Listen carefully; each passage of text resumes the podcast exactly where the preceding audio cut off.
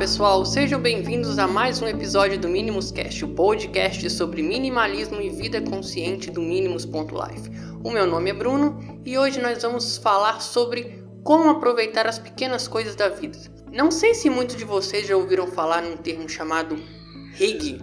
Bom, eu não sei se, se se pronuncia é, desse jeito, RIG. Eu li algumas publicações na internet alguns dizem que é ruga, mas enfim, vamos ficar com a pronúncia brasileira. Bom, para quem não sabe, sabe, é um termo dinamarquês e que está relacionado com a felicidade em apreciar as pequenas coisas da vida. Vamos falar nesse episódio sobre o livro Rig e, lógico, refletir amplamente sobre este conceito. O autor desse livro dinamarquês, Make Iking, é, ele também ele é presidente do Instituto de Felicidade de, de Pesquisa de Felicidade de Copenhague.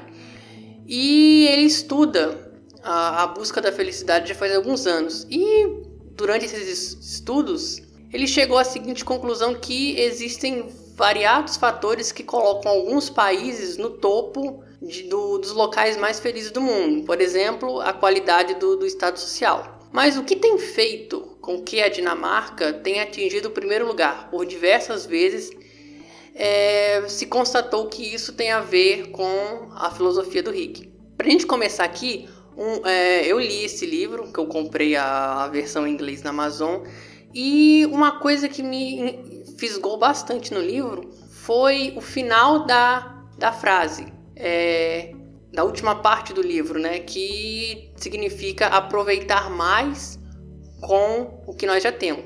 Essa felicidade, essa, esse final ele reflete bastante a minha filosofia de, de vida e eu creio que é a sua. E é o que eu tento praticar constantemente e, e transmitir através do, do estilo de vida minimalista.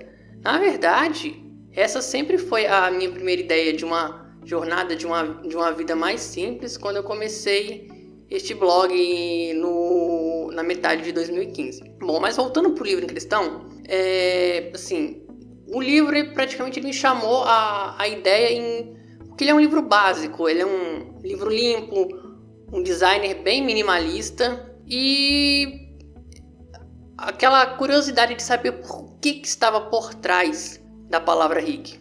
Então, é, essa palavra ela pode ser tanto um verbo como um adjetivo ou um substantivo e que, em suma, assim, no geral, como o, é chamado pelos dinamarqueses, procurar a felicidade nas pequenas coisas da vida. O autor do livro ele faz uma reflexão bastante interessante que é a seguinte: o rig ele é uma meta, é uma espécie de bússola que nos leva aos pequenos momentos que não podem ser comprados com dinheiro, descobrindo assim a, magia normal da, das coisas. A palavra vem do pronórdico Rigdia, se eu não me engano, não tenho certeza é, como se pronuncia.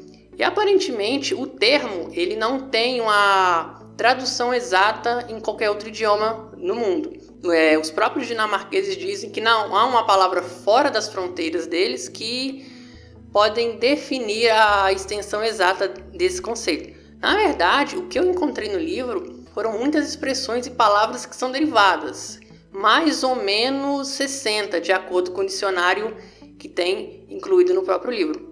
Cada um, cada palavra inclui uma atividade ou um momento de felicidade, aquelas pequenas, pequenas coisas da vida que nós podemos dizer que são os protagonistas, mas que nós não, em algum momento, não damos muita atenção, como por exemplo, um café com amigos, sair no final de semana, um jantar com a família, ficar mais tempo na cama, ler um bom livro. É, coisas cotidianas que têm essa, essa habilidade é, especial de, de fazer a, a gente se sentir bem. Se prestarmos atenção, é, eu gosto de dizer que é, tem mais, uma, mais de uma relação com uma viagem tão fácil. Assim, é, o rig é uma. Se formos traduzir o rig, é, poderíamos colocar mais ou menos no conceito de como aconchego ou bem-estar.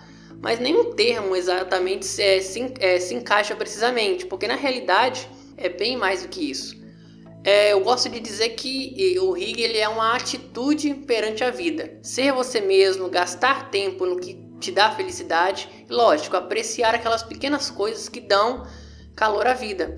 E como eu pude ver, que é bem explicado no livro, a essência do, do rig não é ser só uma palavra dinamarquesa, mas é algo que tem que ser universal. Todo mundo, em qualquer lugar do mundo, deve praticar o Reiki. É, ele deve ser acessível em qualquer pessoa, é intrínseco à própria condição humana e não apenas os, aos dinamarqueses. O que eu e você é, temos feito e, que aparentemente é o que nos dá é o que nos dá mais força e significado às experiências. Ou seja, é, o rig é, ter uma palavra é mais do que definir o conceito de forma a abranger todas as formas possíveis de, de, de praticar é, essa experiência. E o importante aqui, pelo menos do meu ponto de vista, talvez o que nós precisamos para incorporar mais experi experiências é, em nossas vidas diárias é encontrar a palavra certa, defini-la de forma ampla para nos ajudar a perceber que todas essas pequenas coisas que nos rodeiam têm a capacidade de, de nos fazer sentir melhor e sermos mais felizes. É, não é que nós não fazemos esse tipo de coisas simples e especiais. É claro que nós fazemos, todos fazemos. Mas talvez é, nós precisamos encontrar a palavra certa para isso, começar a chamá-la pelo nome, torná-la cada vez maior e comum. Assim, gradualmente, gra, gradu, gradualmente isso irá é, nos permear e começaremos a perceber que essas coisas que é, parecem pequenas, na verdade, elas são realmente grandes e têm uma capacidade bem intrínseca de, de nos fazermos felizes. É, a, a, língua portuguesa ela é bastante ampla e rica e assim uma parte de mim é, se recusa a aceitar que não há uma palavra capaz de definir esses momentos simples. Mas se eu tiver que escolher uma palavra para definir o rig em língua portuguesa, eu escolho a palavra desfrutar. Acredito eu que resume muito bem o que os dinamarqueses vivem quando eles praticam o rig. No final do dia, é... o que eles fazem, que nós, eu ou você ou qualquer outra pessoa faz, é, como por exemplo aqui, é desfrutar da companhia dos amigos, é, desfrutar de, de, assistir um bom filme, de uma boa xícara de café, um livro.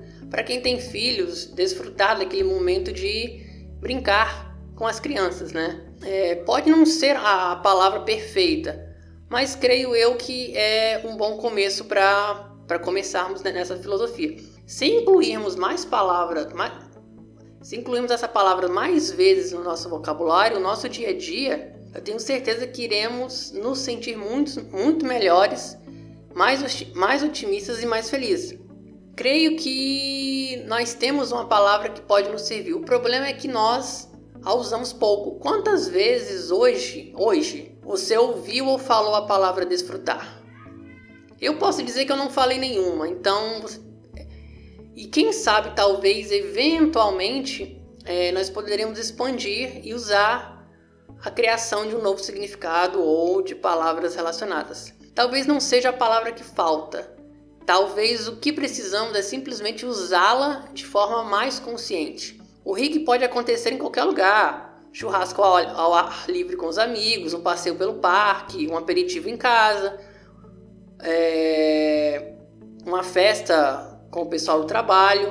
São inúmeras formas que nós temos de apreciar os pequenos momentos da vida, mas que na maioria das vezes nós estamos muito ocupados, é, distraídos em coisas que na maioria das vezes não, não são importantes para nós. É, mas muitos de vocês devem estar se falando assim: ah, Bruno, mas você não pode comparar a Dinamarca com é, o Brasil. Ah, e eu concordo que nós não somos dinamarqueses, mas eu tenho certeza que com o nosso jeito brasileiro de ser, em pouco tempo teremos uma, uma palavra mais fácil para esse, para esse tema. Eu particularmente gosto muito do, do termo desfrutar. E espero que daqui a alguns anos nós, assim como os dinamarqueses, poderemos estar dando aulas sobre o RIG, né? Ou de qualquer que seja o termo batizado por aqui. Então eu te convido é, a, a começar a parar e analisar Quais que são as pequenas coisas da vida que te faz mais feliz? Eu creio que você deve ter várias, mas você não dificilmente para para avaliar isso durante o dia.